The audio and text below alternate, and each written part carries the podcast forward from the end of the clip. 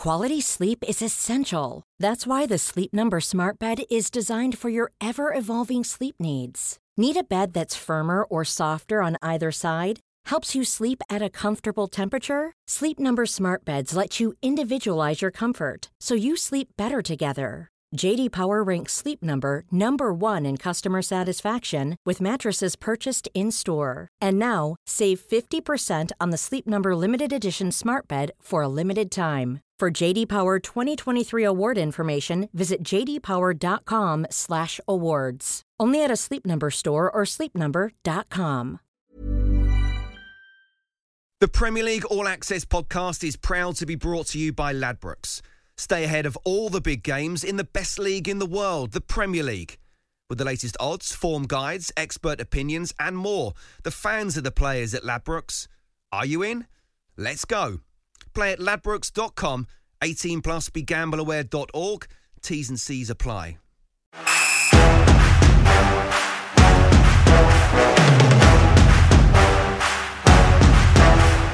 Hello and welcome to the Premier League All Access podcast with me, Sam Matterface. Alongside me once again, talkSPORT's chief football correspondent, Alex Crook, and European football guru, Kevin Hatchard. Here's what's coming up on this week's pod. Isak is...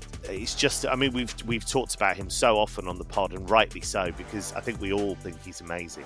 He's just got all of the tools in his armoury. He is a terrific footballer.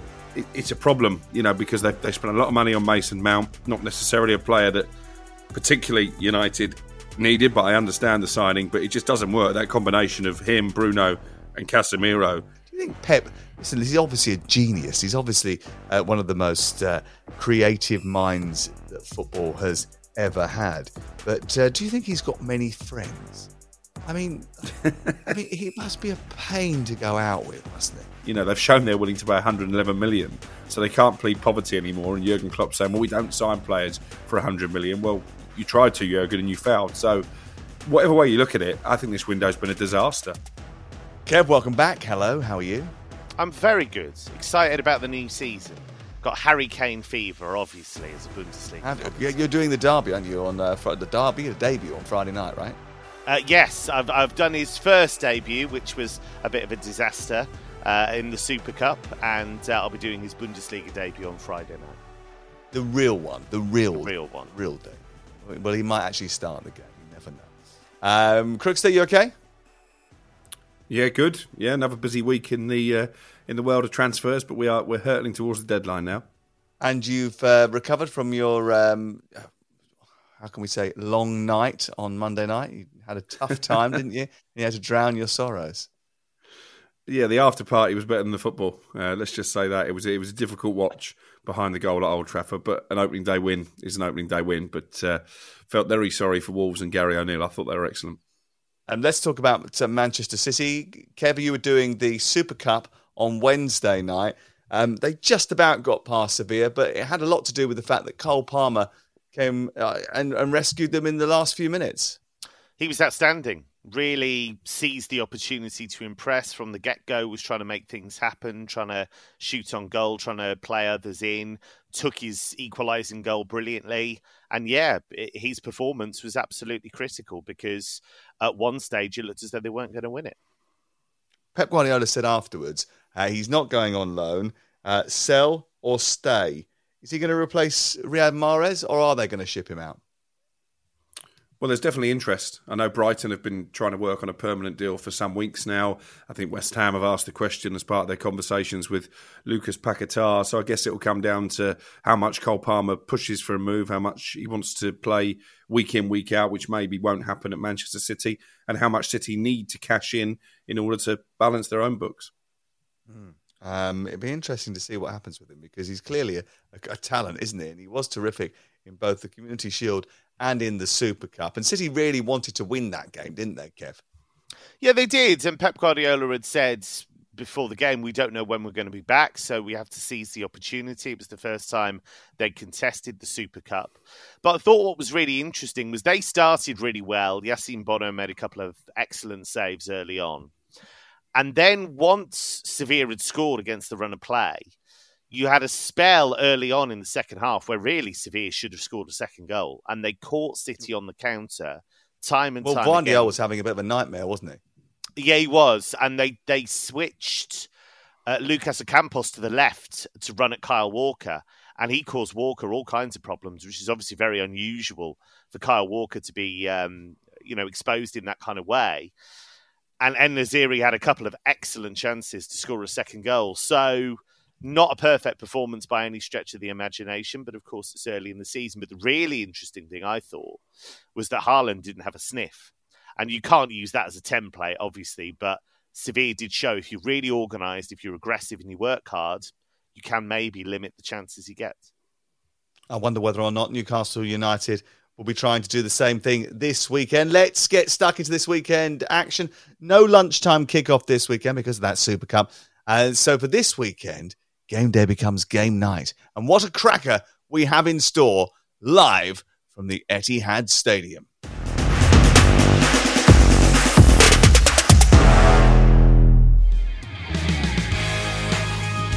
The twenty-three twenty-four Premier League campaign is underway as Manchester City seek history. This one towards the far post, Rodri down, and it's only taken Erling Haaland three minutes of the new season. Business as usual. Erling Haaland. City are back, the treble winners. They are back. Haaland helps it on. Bernardo Silva wraps it past Nick Pope. A brilliant Manchester City move. And we are here, but still we are hungry enough to prove ourselves if someone want to take our three crowns. Like, oh, he's got away from two. Beats another one. He's still going. Isak still going. What a run this is. And it's a chance and it's in. What a goal. It's a five one scoreline and I'm slightly uncomfortable with it because we could have scored more. We knew when the fixture list came out, we were given a really tough start to try and get that first win as early as possible and give full credit to the players. Geordie jubilation all around St James's Park.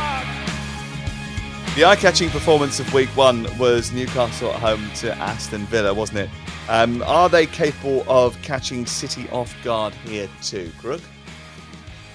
Potentially. Um, I think Kev's right. Man City, once again, maybe not their best in midweek. Obviously, Kevin De Bruyne is going to be out for a few months, which I think is a massive blow, not just for City, but I think for Haaland personally. When you look how many of his goals were created by De Bruyne last season, that combination was deadly, particularly when City were catching Arsenal late in the campaign. Newcastle, brilliant against Villa on the opening day. There's no other word to describe it. I think they've got a goal scorer in Alexander Isak, another in Callum Wilson who can hurt the Manchester City defence. So I think this is this is potentially a tough night for City. I, I, I don't think they're up to full speed as yet. And when you're not up to full speed, I'm not sure that Newcastle is your ideal second game of the season, your first at home. How will City line up in midfield, do you think, Kev? Bearing in mind they haven't got Kevin De Bruyne and having to deal with that talented little trio of Joel Linton, Bruno and the new hero of the tune, Sandro Tonali. Yeah, I, I would think Kovacic will probably be put in there again uh, alongside Rodri. I thought he did a, a perfectly good job. It was a real battle in there in the Super Cup and I thought he did fine.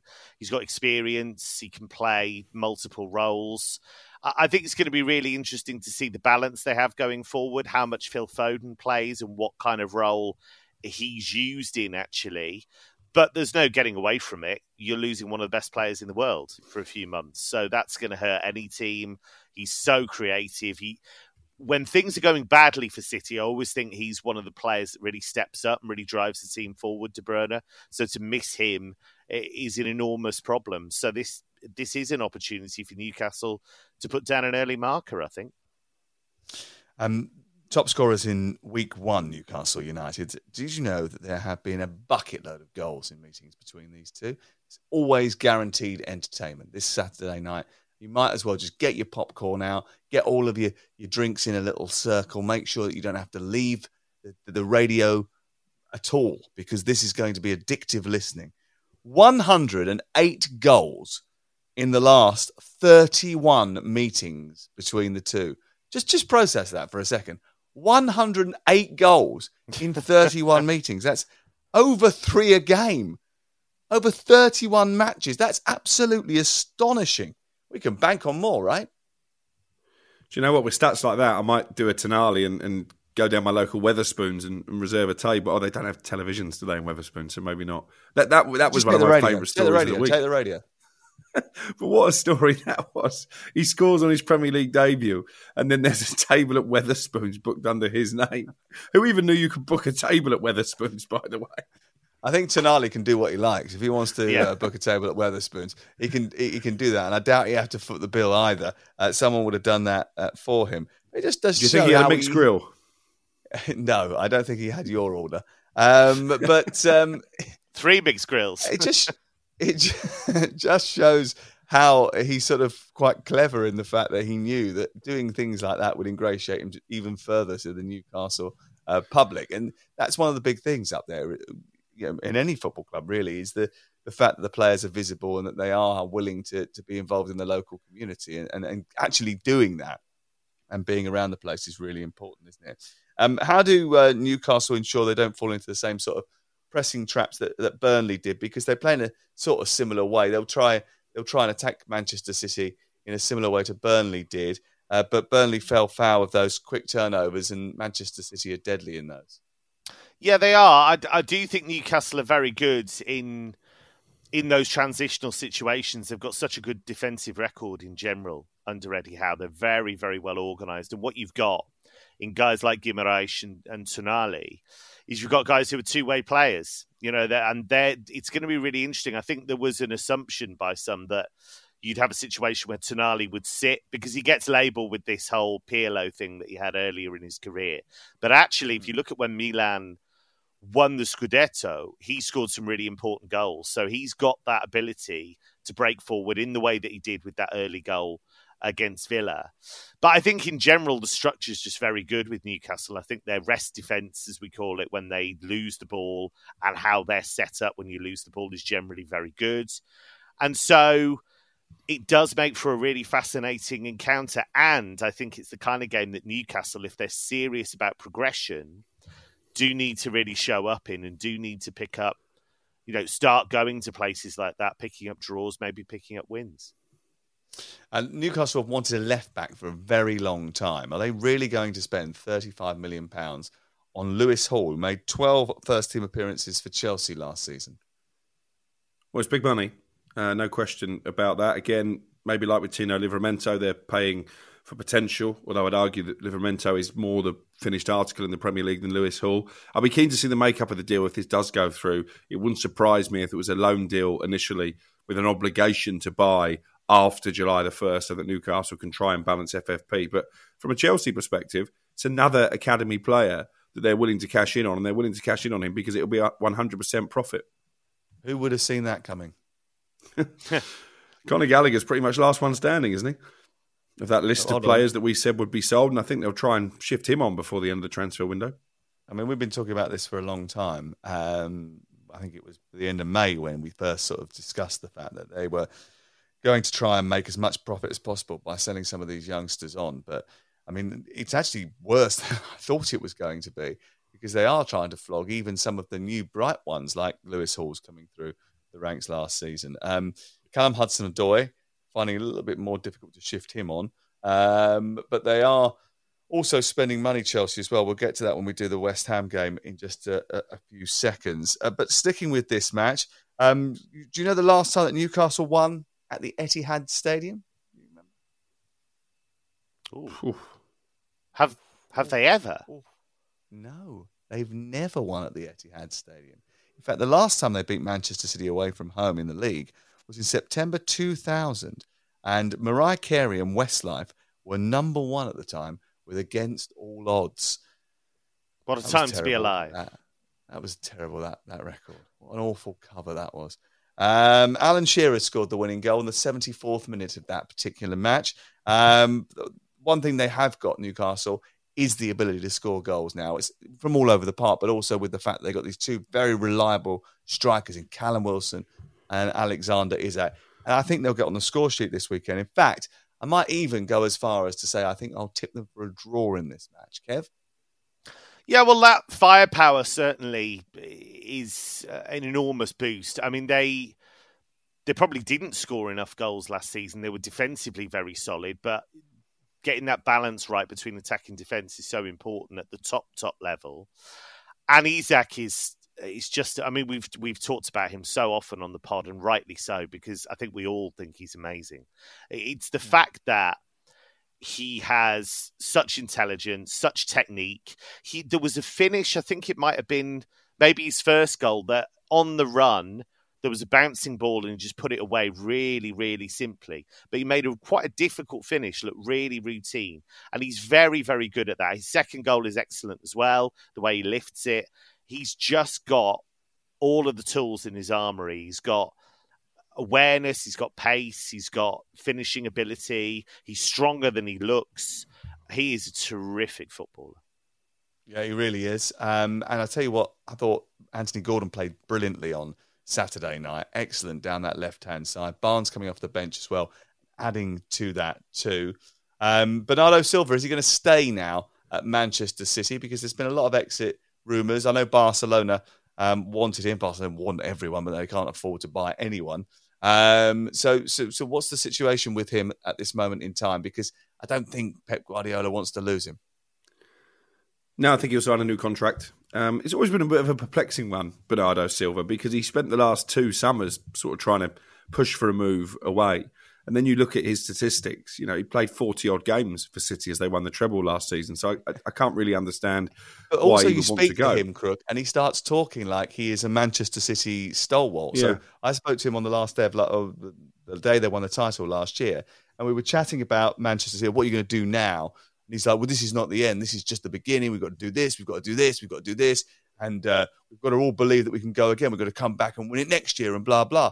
And you just think, well, you're talking like someone that doesn't even think he's not even thinking about going, but yet all summer we hear these rumours, and I just wonder whether or not it's just his very clever agents trying to angle for a little bit more money in the pay packet. Well, that, that certainly will work, and it looks like Kyle Walker will also sign a new contract, and obviously wore the captain's armband again in midweek. I think Bernardo Silva, you know, given the, the, the players that City have lost in that midfield, Mahrez in particular, um, but now De Bruyne with the injury, I think Bernardo Silva is, is quite a key player for Pep Guardiola, so I, I can see why they want to tie him down. Foden sort of not really being part of Pep Guardiola's first choice team, Kev. I don't know why that seems to be the case, but it does feel as if Foden's, I don't know, not trusted by the manager as much as maybe we all think he should be. Yeah, it's a curious one, because he's had this foot injury, hasn't he, Foden, which has been nagging at him for a while, but you'd think he'd have a clear run now. He's an incredibly talented player. Pep Guardiola knows that, but there are so many demands that he places upon players. It's probably really almost imperceptible things that you can't necessarily see, because we see all the skill yeah. he has, we see all the all the attacking quality, all the instinctive gifts that he has. But there are probably some minor, we think they're minor, but Pep thinks Pep thinks nothing's minor, um, t- tactical things that he's seen that he doesn't like. Just on Bernardo, I think there is a, uh, I think there is a drawback towards the continent for him in in, in just a, a lifestyle thing.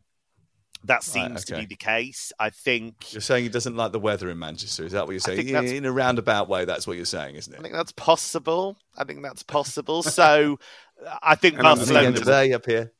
Barcelona is very attractive for him. I think. Yes, I'm sure it is. And you've always got an umbrella. Um, look, Barcelona is very attractive for him. I think, uh, but they, like, as you've said, they can't get their act together financially. They're a mess still. You can pull as many levers as you like, but they're, they're still a mess. So it would take a year for them to get their act together and maybe bring him in in twelve months' time. So it feels to me like one of those classic Leipzig moves where they say to a player, stay for another year, but we'll probably let you go in a year's time. So we'll see. But I, I do still think that link with Barcelona is strong. I thought it was very interesting when you said that you don't think that Pep thinks anything is minor, everything is major. Do you think Pep, listen, he's obviously a genius. He's obviously uh, one of the most uh, creative minds that football has ever had. But uh, do you think he's got many friends? I mean, I mean, he must be a pain to go out with, mustn't he? Um, Imagine planning a weekend away with him. I know. Imagine I how hot on the details he'd be. Imagine getting a camper van and saying, let's go on a road trip. How difficult would that be with Pep stag Guardiola? Stag do. Imagine if he oh. was the best man for a stag do. No. It would be a nightmare. You'd have endless P D Fs being sent out about what you were going to do that weekend. I, I imagine actually be a great documentary though, right? So one of us should get married and ask Pep to be the best man just so we can make a documentary about the stag do. Also, he'd get really annoyed um, with Crook in particular because Crook, all Crook would want to do, and Pep never understands that in this country we go to a party and no one wants to eat. He likes to get everybody to eat. So, like, he thinks a party is everyone sitting around having something to eat, whereas we think a party is going out and having lots and lots of drink. And I remember the end-of-season party at Manchester City a couple of years ago. He was just like, where's all the food? I don't understand it. So I had to get loads of pizza in to try and keep things moving because he was like, what's going on? Everyone just wants Eating to drink. Eating is cheating, here. Pep. Anyway, uh, let's take a look at the rest of uh, Sunday's and Saturday's action now. And shall we start in North London because Spurs host Manchester United.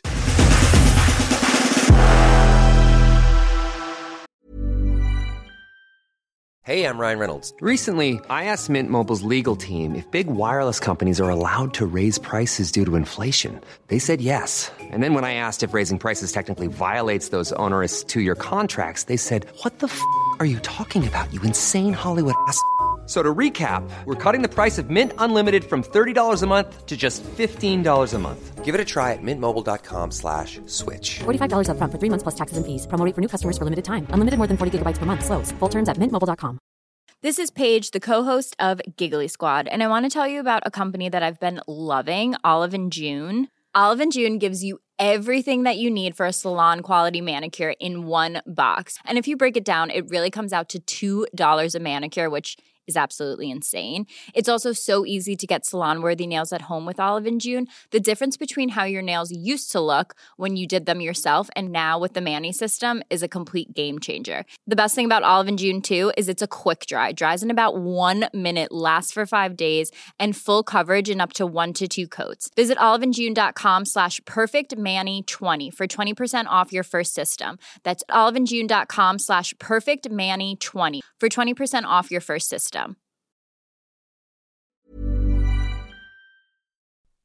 The Premier League All Access podcast is proud to be brought to you by Ladbrokes. There's a lot more to those ninety minutes than what goes down on the pitch. With the latest odds, form guides and expert opinions, you'll know the score with Ladbrokes. Odds update on talkSPORT with Ladbrokes. Are you in? Let's go. Play at ladbrokes dot com, eighteen plus, begambleaware dot org, T's and C's apply. Manchester United, wow. I mean, they were appalling on Monday night, weren't they? They lost every meaningful statistic against Wolves, except for possession, and that was um, fifty-one forty-nine. Um, how do they ensure that they don't stink the joint out again, Crook? They start Christian Eriksen for a start. They play Rashford on the left as opposed to through the middle, and they get that midfield balance right because that was a massive problem against Wolves. The number of times that Wolves just had that overrun in terms of numbers in midfield and, and got the opportunity to bear down the penalty area. Let's make no bones about it. If Wolves had a centre-forward, United would have been on the end of a hiding. They had so many glaring opportunities that they just didn't ever look like, look like they were capable of taking. It, it's a problem, you know, because they they spent a lot of money on Mason Mount, not necessarily a player that particularly United needed, but I understand the signing, but it just doesn't work. That combination of him, Bruno and Casemiro, it leaves them too short-handed defensively. So I think Eriksen will start.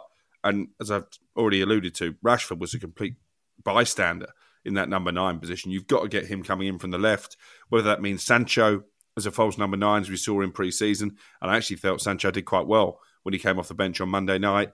Or do they risk the fitness of Martial and play him through the middle? Because Erik ten Hag has said, as the on record, that United are a better attacking unit when Martial is on the pitch.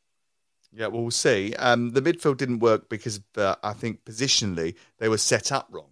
Um, I, I looked at the average positions and I felt this on the night and I mentioned it to you straight afterwards. I got the. We went over to the bar, Kev, and we sat at a, uh, a table in Hotel Football, Crook and I, and a friend of ours.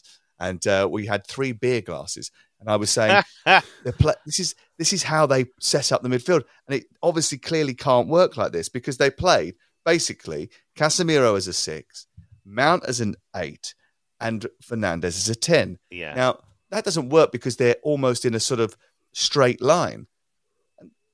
There's so many gaps.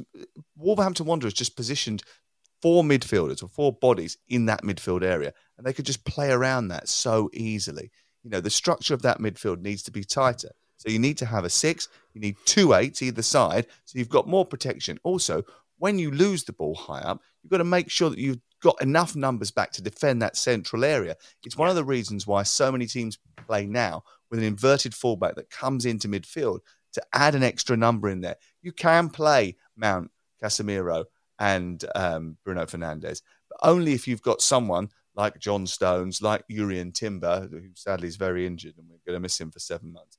Uh, who can move from one of the fullback positions into midfield to help protection when you lose the ball and you're being attacked in transition. So um, I, I was a bit surprised by the, the, the huge gaps that appeared in those counter-attacking moments. And I worry that if they don't get those right, then they'll get done by Tottenham Hotspur. But um, look, um, as far as Tottenham are concerned, they had a very good start, didn't they? Despite the fact they have Harry Kane now playing in Germany with you, Kev. But ultimately, getting two goals on the opening day and not losing at Brentford, who don't ever lose at home, is, is, is a positive result to take into their first home game. Yeah, I thought they were really lively. I thought they did some really interesting things tactically. You talk about those fullbacks inverting. We saw some of that with Spurs. I think we saw some of the vibrant attacking football that he wants to play. I think we saw the impact that Maddison can make because we had that brilliant free kick that was whipped in with such pace that allowed Romero to score. And I think there are certainly things defensively to work on, and I think that's always the case with the Postecoglou team because he likes to take risks and it can expose the back line. But I thought that was a decent start. I'm going to be interested to see how Vicario does in the long run um, as the Spurs goalkeeper because we know from Serie A, fantastic shot stopper. I just wonder how commanding he's going to be.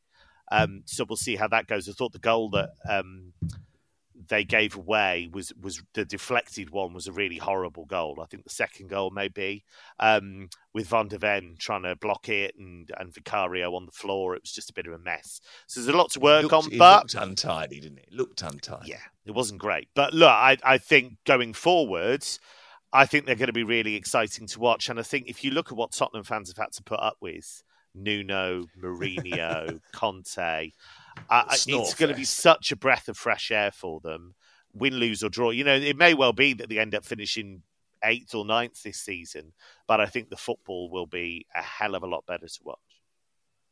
Um, Basuma looking a little bit more like the player they signed from Brighton too. Richarlison, though, is still a bit of a concern, isn't he? Look poor again.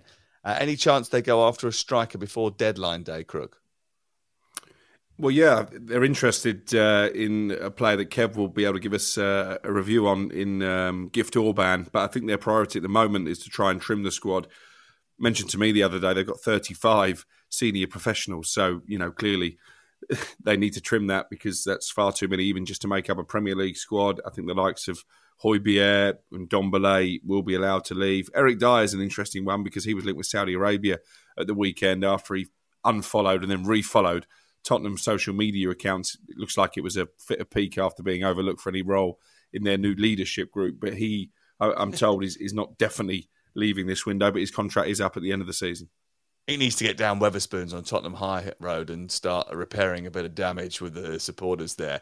Um, the thing about that was is that I, what surprises you more than anything else is that Eric Dyer, if if he did do this, Um, was actually managing his own social media accounts. I mean, what's that all about? Sure, that's Post not true. Something like, I'm annoyed. Yeah, something like that. I, I, I did think one thing that was really good, actually, really positive uh, from Ange Postecoglou was the way they dealt with the Romero um, head injury. I thought that was super. I thought that was really, yes, really good. And I think actually sadly rare because I, I cannot tell you the number of times I've seen a player who's clearly got a head injury, who's clearly a bit woozy, and they just go, how you doing? You all right? Yeah, carry on. And then twenty minutes later, they have to come off. Uh, so for him to actually take a major player out of the team because of that concern, I thought was terrific. Well, Crook and I went to a um, briefing and a lecture at Wembley a couple of weeks ago about head injuries and concussion protocols. And uh, yes, you're absolutely right. But I think the proof will be in the pudding, won't it, Crook? We both looked at each other at that time because we now know the rules on it. And if he is diagnosed with uh, concussion, he has to sit out for twelve days minimum. So if he if he really did have concussion and if he was diagnosed with concussion, he now has to sit out for twelve days. So the proof will be in the pudding, won't it? Immediately, Crook turned around to me and said to me, so he can't play for twelve days now.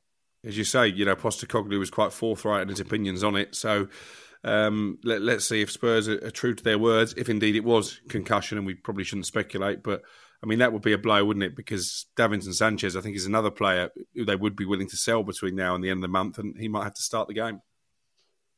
Talking of selling players, Harry Maguire's been a hot topic this week. I don't think he's going to leave now, Crook. Is is that, that the case? Is, is that where we are? He's he's going to stick around? It appears that way. Obviously, West Ham felt they had an offer accepted. I'm not sure how far that actually went in terms of Maguire sitting down with David Moyes and discussing personal terms. He says he hasn't met him. Well, exactly. So you broke the story when we were covering for White and Jordan, saying that privately Ten Hag had told Maguire that he had a role to play, but that maybe the manager needed to make that public, and he has come out now and said he wants him to fight for his place. I think that is, is going to be what's going to happen. But...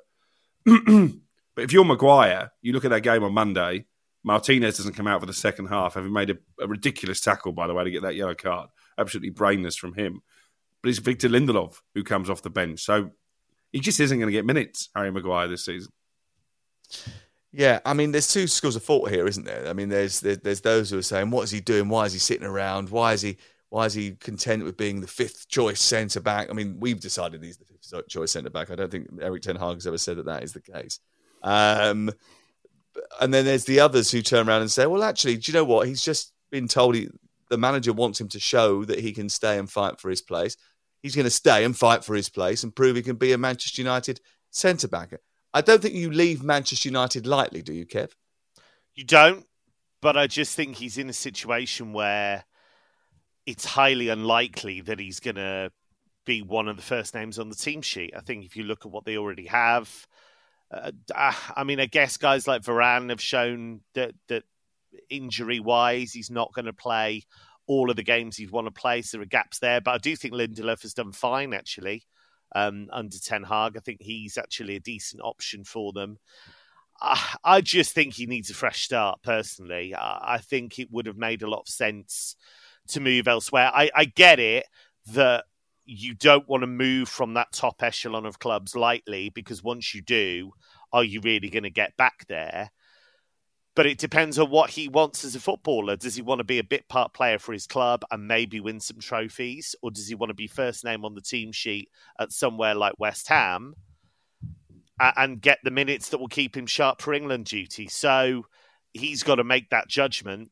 I just think he feels to me like a player that really needs a fresh start and really needs a fan base that will actually really... And this isn't me having a dig at Manchester United fans. It's just the way that sure? situation... No, it isn't. Sounds Genuinely, like it isn't. It does it's, sound trending. It's how that trending. situation's developed Cancelled. organically, really. I, I think he needs to go to a fan base that actually really wants him in the first eleven. Yeah, because people like Crook are hounding him out of the club. Is that what you're saying? Effectively, yes. Yes. uh, Manchester United's away record, pretty shabby last year. They lost eight games on the road, um, and they, they scored less goals than anyone in the top six away from home. Fewer goals than anyone in the top six. Um, Spurs lost six of their last nineteen Premier League home games. Should be an interesting tussle, five thirty Saturday night. Bournemouth against Liverpool. A bit of week to forget for Liverpool. Had their... Um, The trousers pulled down by Chelsea twice for Lavia and Caseta. It's probably a bit harsh. I mean, the producers wrote that in my script, and I thought, uh, is that is that fair? Is that fair? Oh, listen, I know that uh, Jamie Carragher was pretty forthright on Monday Night Football, saying that it looks a bit of a mess, doesn't it? Um, how damaging is this transfer policy from a Liverpool fan's perspective, Kevin?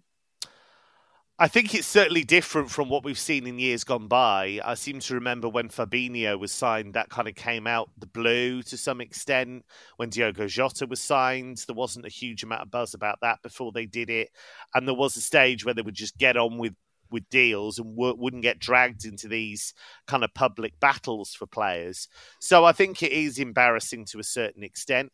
However, you know, Caicedo is a brilliant player. It would have been a great signing for Liverpool. There are lots of defensive midfielders out there for them to bring in as a as a mid-term solution. And then you go from there. I still think Liverpool have done some great business. McAllister, I think, is a brilliant signing. Szoboszlai, I think, is going to do really, really well for them. So, yes, it's always humiliating for another rival to get a player ahead of you and certainly to get two, but it's not the disaster that some people would have you believe. Um, what about Endo and Gravenberch, two players that have been linked from the Bundesliga? Um, Endo played for Japan at the, the World Cup. It was pretty impressive. Gravenberch is at Bayern Munich, but he didn't really get a look in last year. So Gravenberch is, is difficult to do because Bayern don't have a lot of midfield cover right now. They want a number six.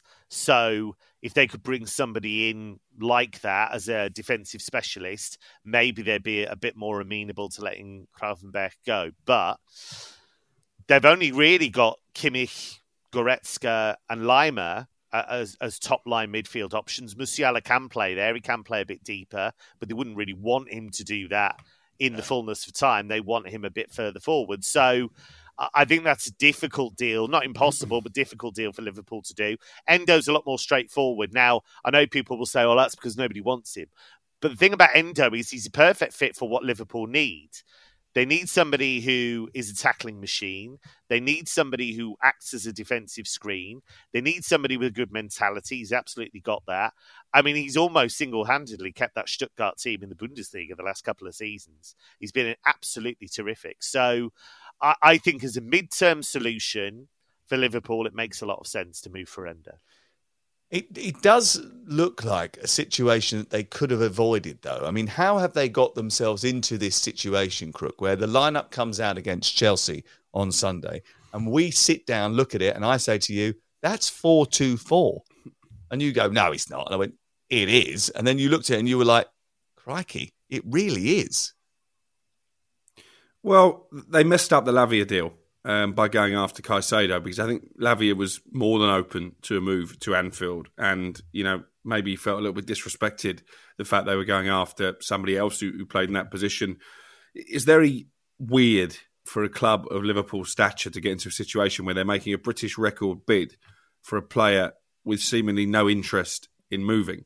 Um, I don't really know what happened there. Were they just trying to drive up the price for Chelsea? Was it retaliation because Chelsea were trying to hijack Lavia? Only Liverpool will know, but I think it was a, a fool's errand trying to sign Caicedo. And as I say, they've, they've missed out on Lavia now as well. The latest name, actually, that they're looking at seems to be Cheick Doucouré at Crystal Palace. I, I think Jurgen Klopp is keen to bring in someone with Premier League experience, but they're not going to sell cheap. And the issue Liverpool have got now is they've shown their hand. You know, they've shown they're willing to pay one hundred eleven million. So they can't plead poverty anymore. And Jurgen Klopp saying, well, we don't sign players for one hundred million. Well, you tried to, Jurgen, and you failed. So whatever way you look at it, I think this window's been a disaster for Liverpool, Sport, quite frankly. Sporting director issues here, isn't there? You know, ultimately, over the course of the last few seasons, they've lost Michael Edwards, they've lost Julian Ward. I think probably a lot of us from the outside looking in was suggesting, and Crook and I had sort of spoke about this previously, that Michael Edwards is a pretty clever guy. We've known him for a long time. Um, he he sort of saw the situation coming down the road where he wasn't going to be able to to to, to put, continue to keep pulling these rabbits out of hats. Julian Ward obviously stepped into that role, did a couple of good deals. I think he did the Luis Diaz deal, actually. Um, but um, ultimately, they scrambled around for a sporting director, didn't they? And then they ended up picking a, a guy from Germany this summer, but it seems to have sort of almost, I don't know, the whole thing seems a little bit neglected, really. Is that fair? I think it's a bit of a mix. As I say, I thought the Szoboszlai deal was uh, more akin to what they used to do. Do you like him because he's just come from Germany, Kev? You know you love Germany so much. There's an much. element you of like that. Him but just because he played there. But no, he's super. Szoboszlai's really, really good. I, I do genuinely think that's a, a smart move. But McAllister is the one, really. I mean, to get him for the fee that they did, I think yeah. that is great business. So I think that's in the positive column. I, I do think they've had their pants pulled down they, they have about this Caicedo thing, because the, the thing I find extraordinary about it really is everyone and his dog knew that he wanted to go to Chelsea. So the idea of trying to nip in there, I mean, I don't, I don't know, but uh, Crookie, you know, you you work in this sphere all the time. Is it possible that Caicedo's agents were giving Liverpool the come on and saying, yeah, he would be interested? But potentially to, to, to try and force Chelsea's hand. Yeah, that, that does happen. But again, Liverpool should be shrewd enough to, to realise when they're being played.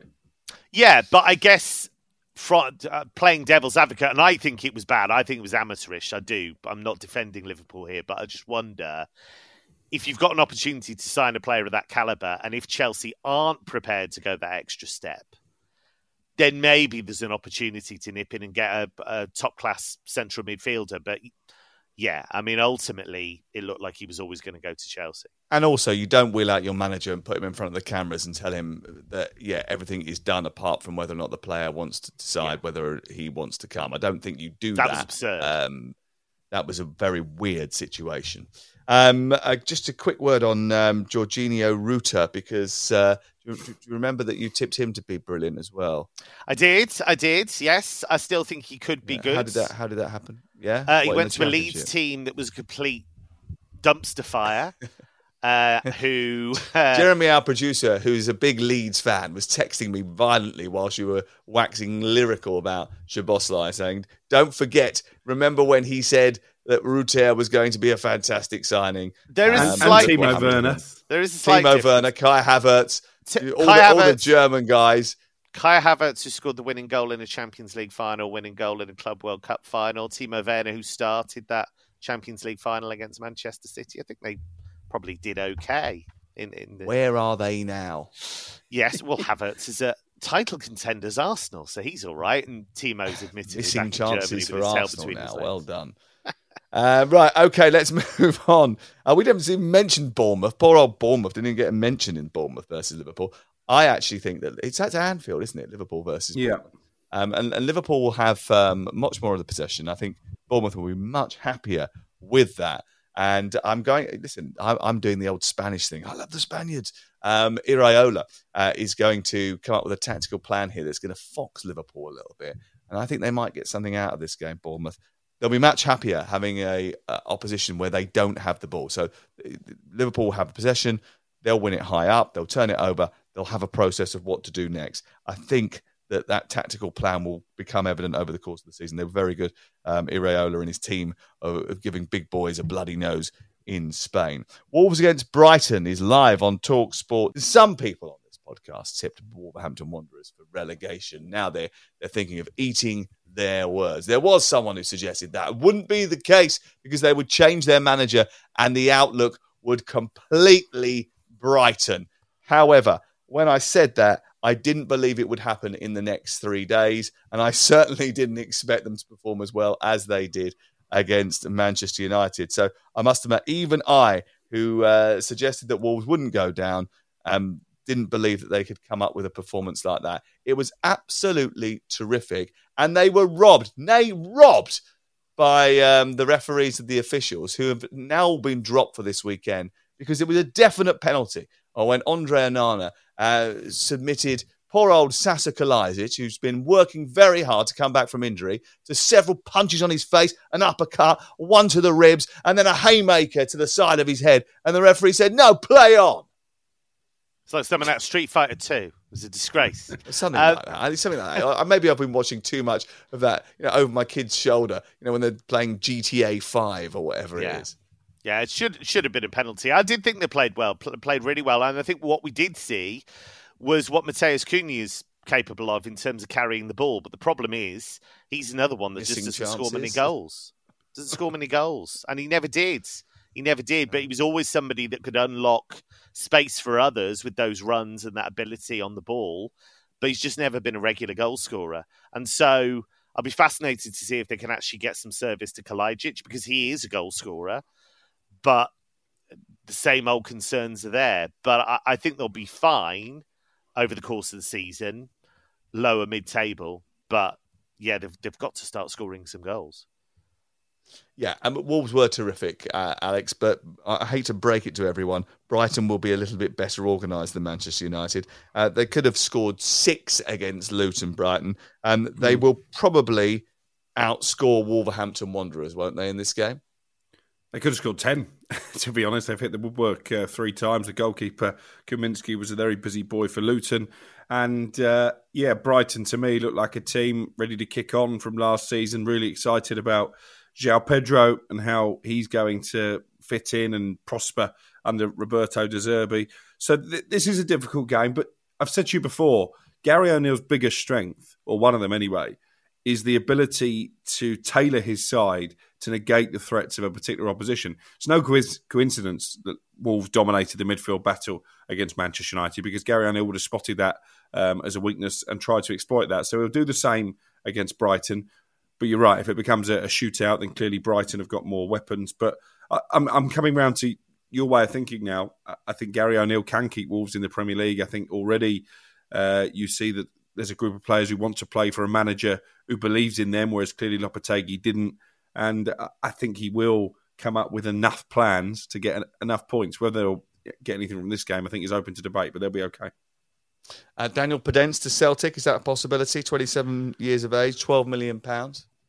I've, I've literally just uh, fired off a message about that this morning.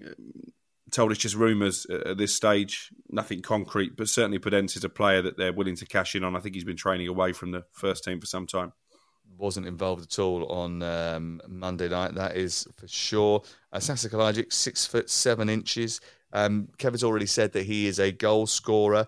Um, but um, one of the things that Gary O'Neill discussed with me after the game was the fact that he wasn't too concerned, Kev, about the idea that Wolves were the f- they scored the fewest goals last year in the Premier League, because although they didn't score on Monday night, they created loads of chances. And he said, I think, and then he said, quite honestly, I haven't watched too many Wolves games from last year. I obviously watched a few when I was preparing for games against them when I was in charge of Bournemouth.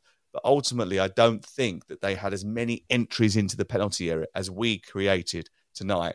And the more entries we create into the penalty area, the more belief we have that the goals will come.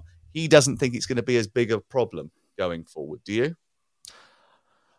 It is about changing the mindset. That they, I mean, it's been a problem for a while. It, it's not just Lopetegui; yeah. it, it predates him. Yeah, yeah. You look at, I mean, even Bruno Lage. If you think when Bruno Lage went there, he was a guy that had a reputation as a really attack-minded coach at Benfica. They, ha- they haven't had a goal scorer since Raul Jimenez got injured. Yeah, yeah, and and he wasn't the same player after he came back, and that was perfectly understandable given what happened to him. So, you know, spent a lot on Cunha. So they've they've really kind of bet the farm on him to some extent. And I think he, as I say, he's creative, but he's yet to prove that he can be a consistent goal scorer. Kalajic, even though you would think it's all about whipping the ball into the box for him, for his headers, actually can play. It, it's that classic Peter Crouch, good touch for a big man thing. He actually can play. I was waiting for it. So, but with him, it's absolutely true. So, the only concern about him is injuries, and that's not his fault, but he's had two really serious injuries now. So I really hope, I'd love him to have a, an injury-free season where he can score some goals as well. So yeah, if they could be more attack-minded, if they can get more bodies in the box, that's going to make a massive difference. But there are several coaches at Wolves now who haven't been able to make that work. Um, let's take a look at Sunday's action now, starting with the most chaotic club in the world football, um, the Harry Enfield character from the eighties, the, the, the, the club that walk around just going, loads of money, uh, Chelsea.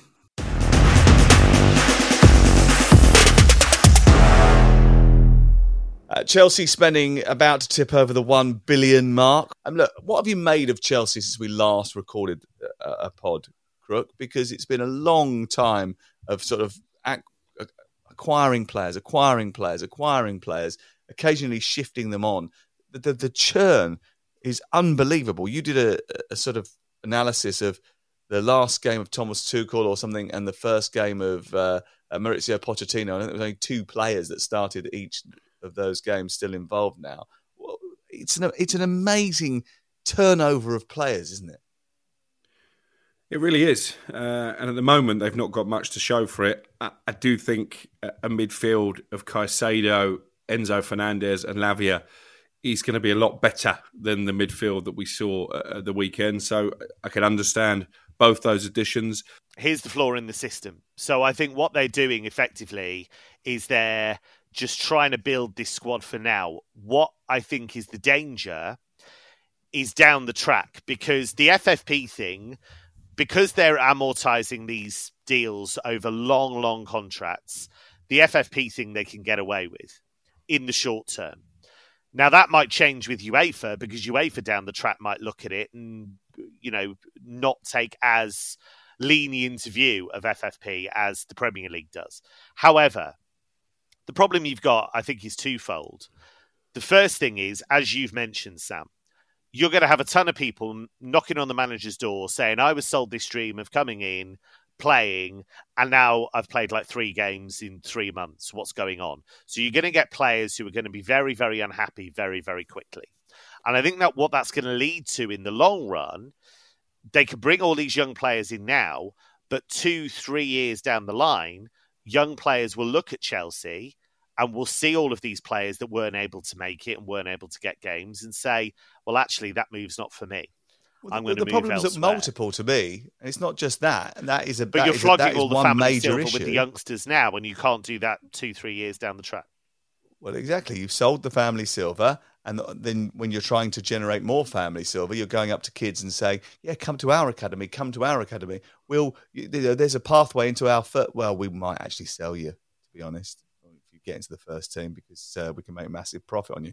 And it becomes more of a talent farm than a football club. And that is what's, you know, I think that's always been the case for these big clubs anyway, like Manchester City and Chelsea have always tried to get these big academies so that they can sell the talent on that they don't use in the first team to make money. So it pays for itself. I understand that. But I think this is more overt. This is more sort of like hoarding assets to try and make money out of these players going forward, rather than generate players that can actually play in a football team. That's what it looks like from the outside looking in. There's too many players there. And ultimately, you have to remember that the reason that Chelsea have been successful is because although they've spent a hell of a lot of money over the course of the last twenty years, yes, most big clubs have, they've done it to build a football team. This doesn't look like building a football team. This looks like, as you say, sensing an opportunity to, you know, realise an asset. And that's not really how you make a successful football club going forward. But Chelsea anyway, have done this for the years. Field stuff. Chelsea have done no, this they haven't. forever. No, no, but it's more it's more overt now. But if you think about it, it's when more they, overt now. But when they had all those teams that won the UEFA Youth League or played really, really well in the UEFA Youth League, how many of those guys made it through to the first team? You had that pathway blocked off. They were sending players out to Vitesse. They were lo- loaning tons of players out. So they've uh, it, this is it taken to an extreme. But I feel like that element where you've had a lot of young players come through the Chelsea academy and then just disappear out on loan. They're not alone. They're not alone in that. Other clubs do that too. But I feel like Chelsea have always had this struggle. The difference now is, though, Kev, the, the huge difference now is, is that a lot of players have broken through to the first team. So over the course of the last few years, we've seen the, the academy has been working to a certain standard for a certain number of years. Coaching has got better over the, that period. It was slowly but surely got to the point where it's producing top talent for the first team. It started to do that. That's what academies do. They take a little yeah. while to produce the top talent. Yeah, of course. You, yeah. Once you start building it, it, it doesn't happen overnight. You don't, you know, it, it takes years.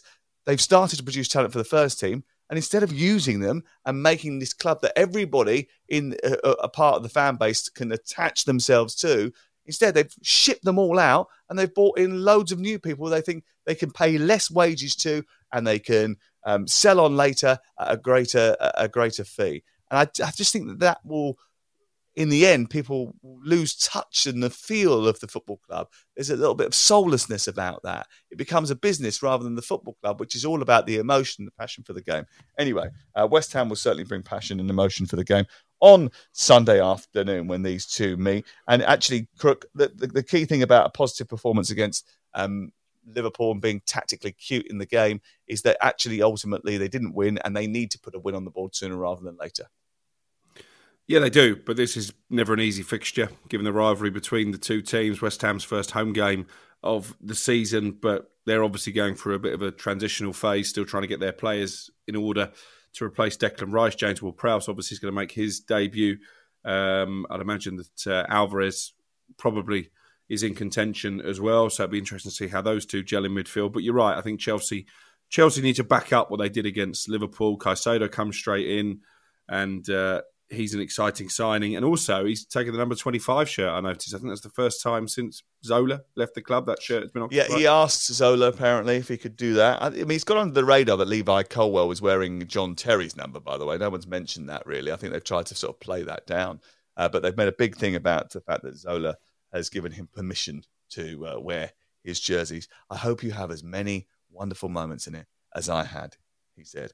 Very different players, though, aren't they? Zola and Moises Caicedo.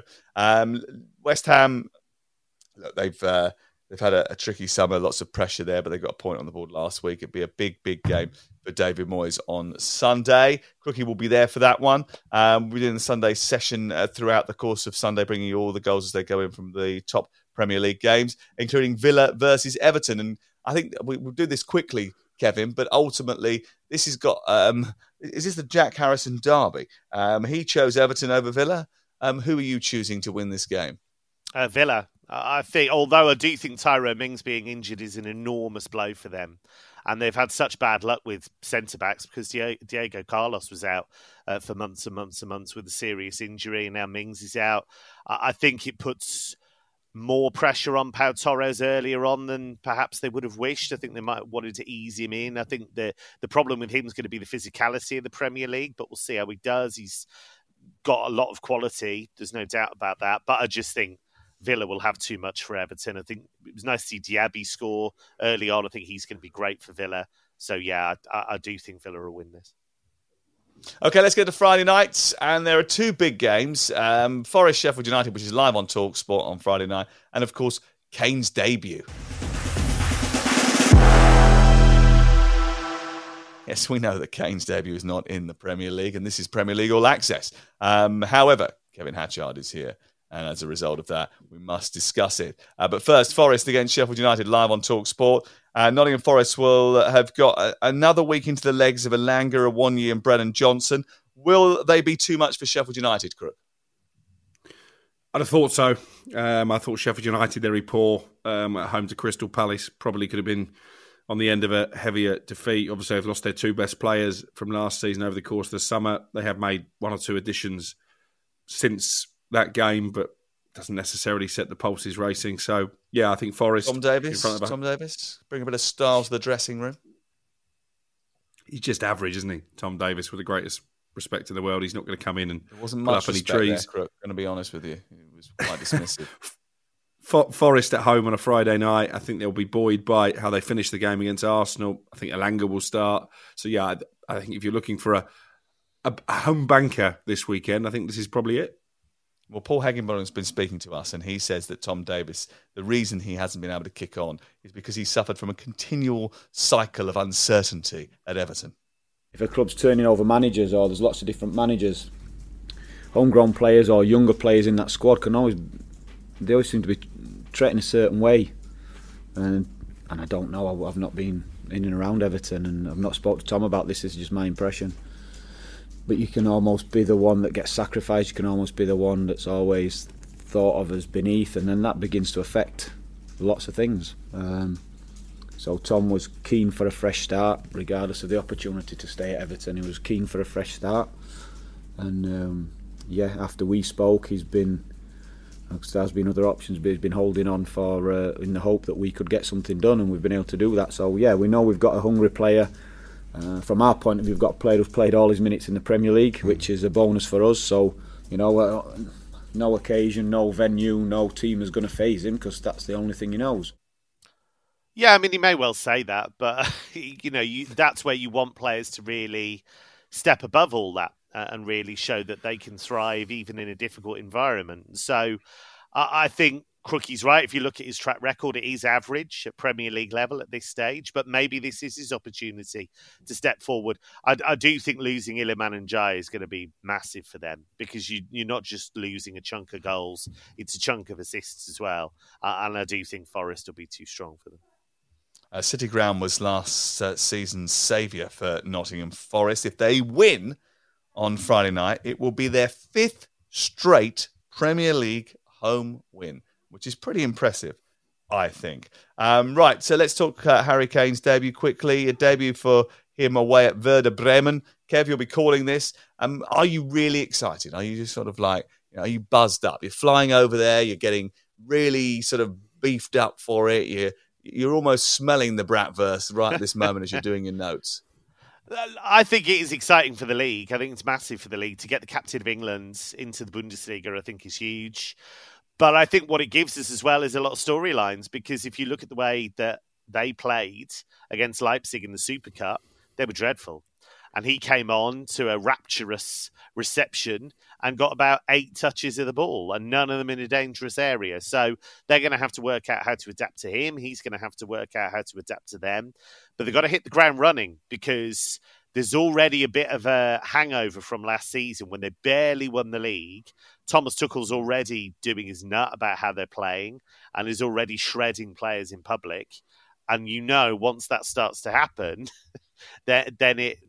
it can go only one way. So he's got to really start to get some consistency into this team and show that his football can work at Bayern Munich, because they've bet big on him. They brought him in to replace Nagelsmann. It's got to work, and Harry Kane's a big part of that. Yeah, that was always a very strange situation, wasn't it? And we spoke about that a lot last year when they played Manchester City. Um, but it'll be fascinating to see how well he does there. He did speak about returning one day to break Shearer's record. He needs forty-eight Premier League goals for that. He signed a four-year deal. One word answer from you both. Will he come back and break the record at some stage? Crook? Yes. Kev? No. I'm just going to... Because you love Germany so much. You think Kane's going to love Germany so much. He's just going to be down there in his lederhosen with his big steins at Oktoberfest. All happen. They can do that, by the way. They all go to Oktoberfest. All the, the Bayern Munich players are in the traditional dress every year and have those big steins of uh, of beer. Um, yeah, it's a place I think that Crook would love, to be honest. I was going to say, I think um, talkSPORT should send me out to interview Harry Kane during Oktoberfest. Yeah. I think that'd be good timing. Last time you went to Oktoberfest, you uh, you sort of disappeared off the radar for a little while because you, you'd taken too much in, I think. Um, Crook, thank you very much. Cheers. Have a good weekend.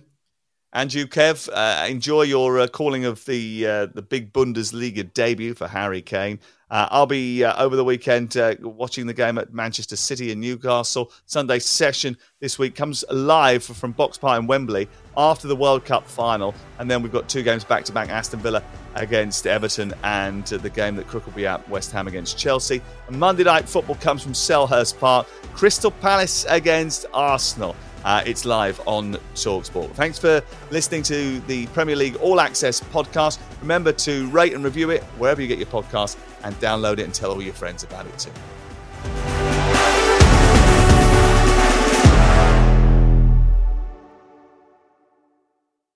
The Premier League All Access podcast is proud to be brought to you by Ladbrokes. The latest odds, we set them. Form guides, we've got them. Expert opinions, we share them. The best fans in the world deserve the best. Be match day ready before the whistle blows with Ladbrokes. Odds update on talkSPORT with Ladbrokes. Are you in? Let's go. Play at ladbrokes dot com. eighteen plus, begambleaware dot org. T's and C's apply.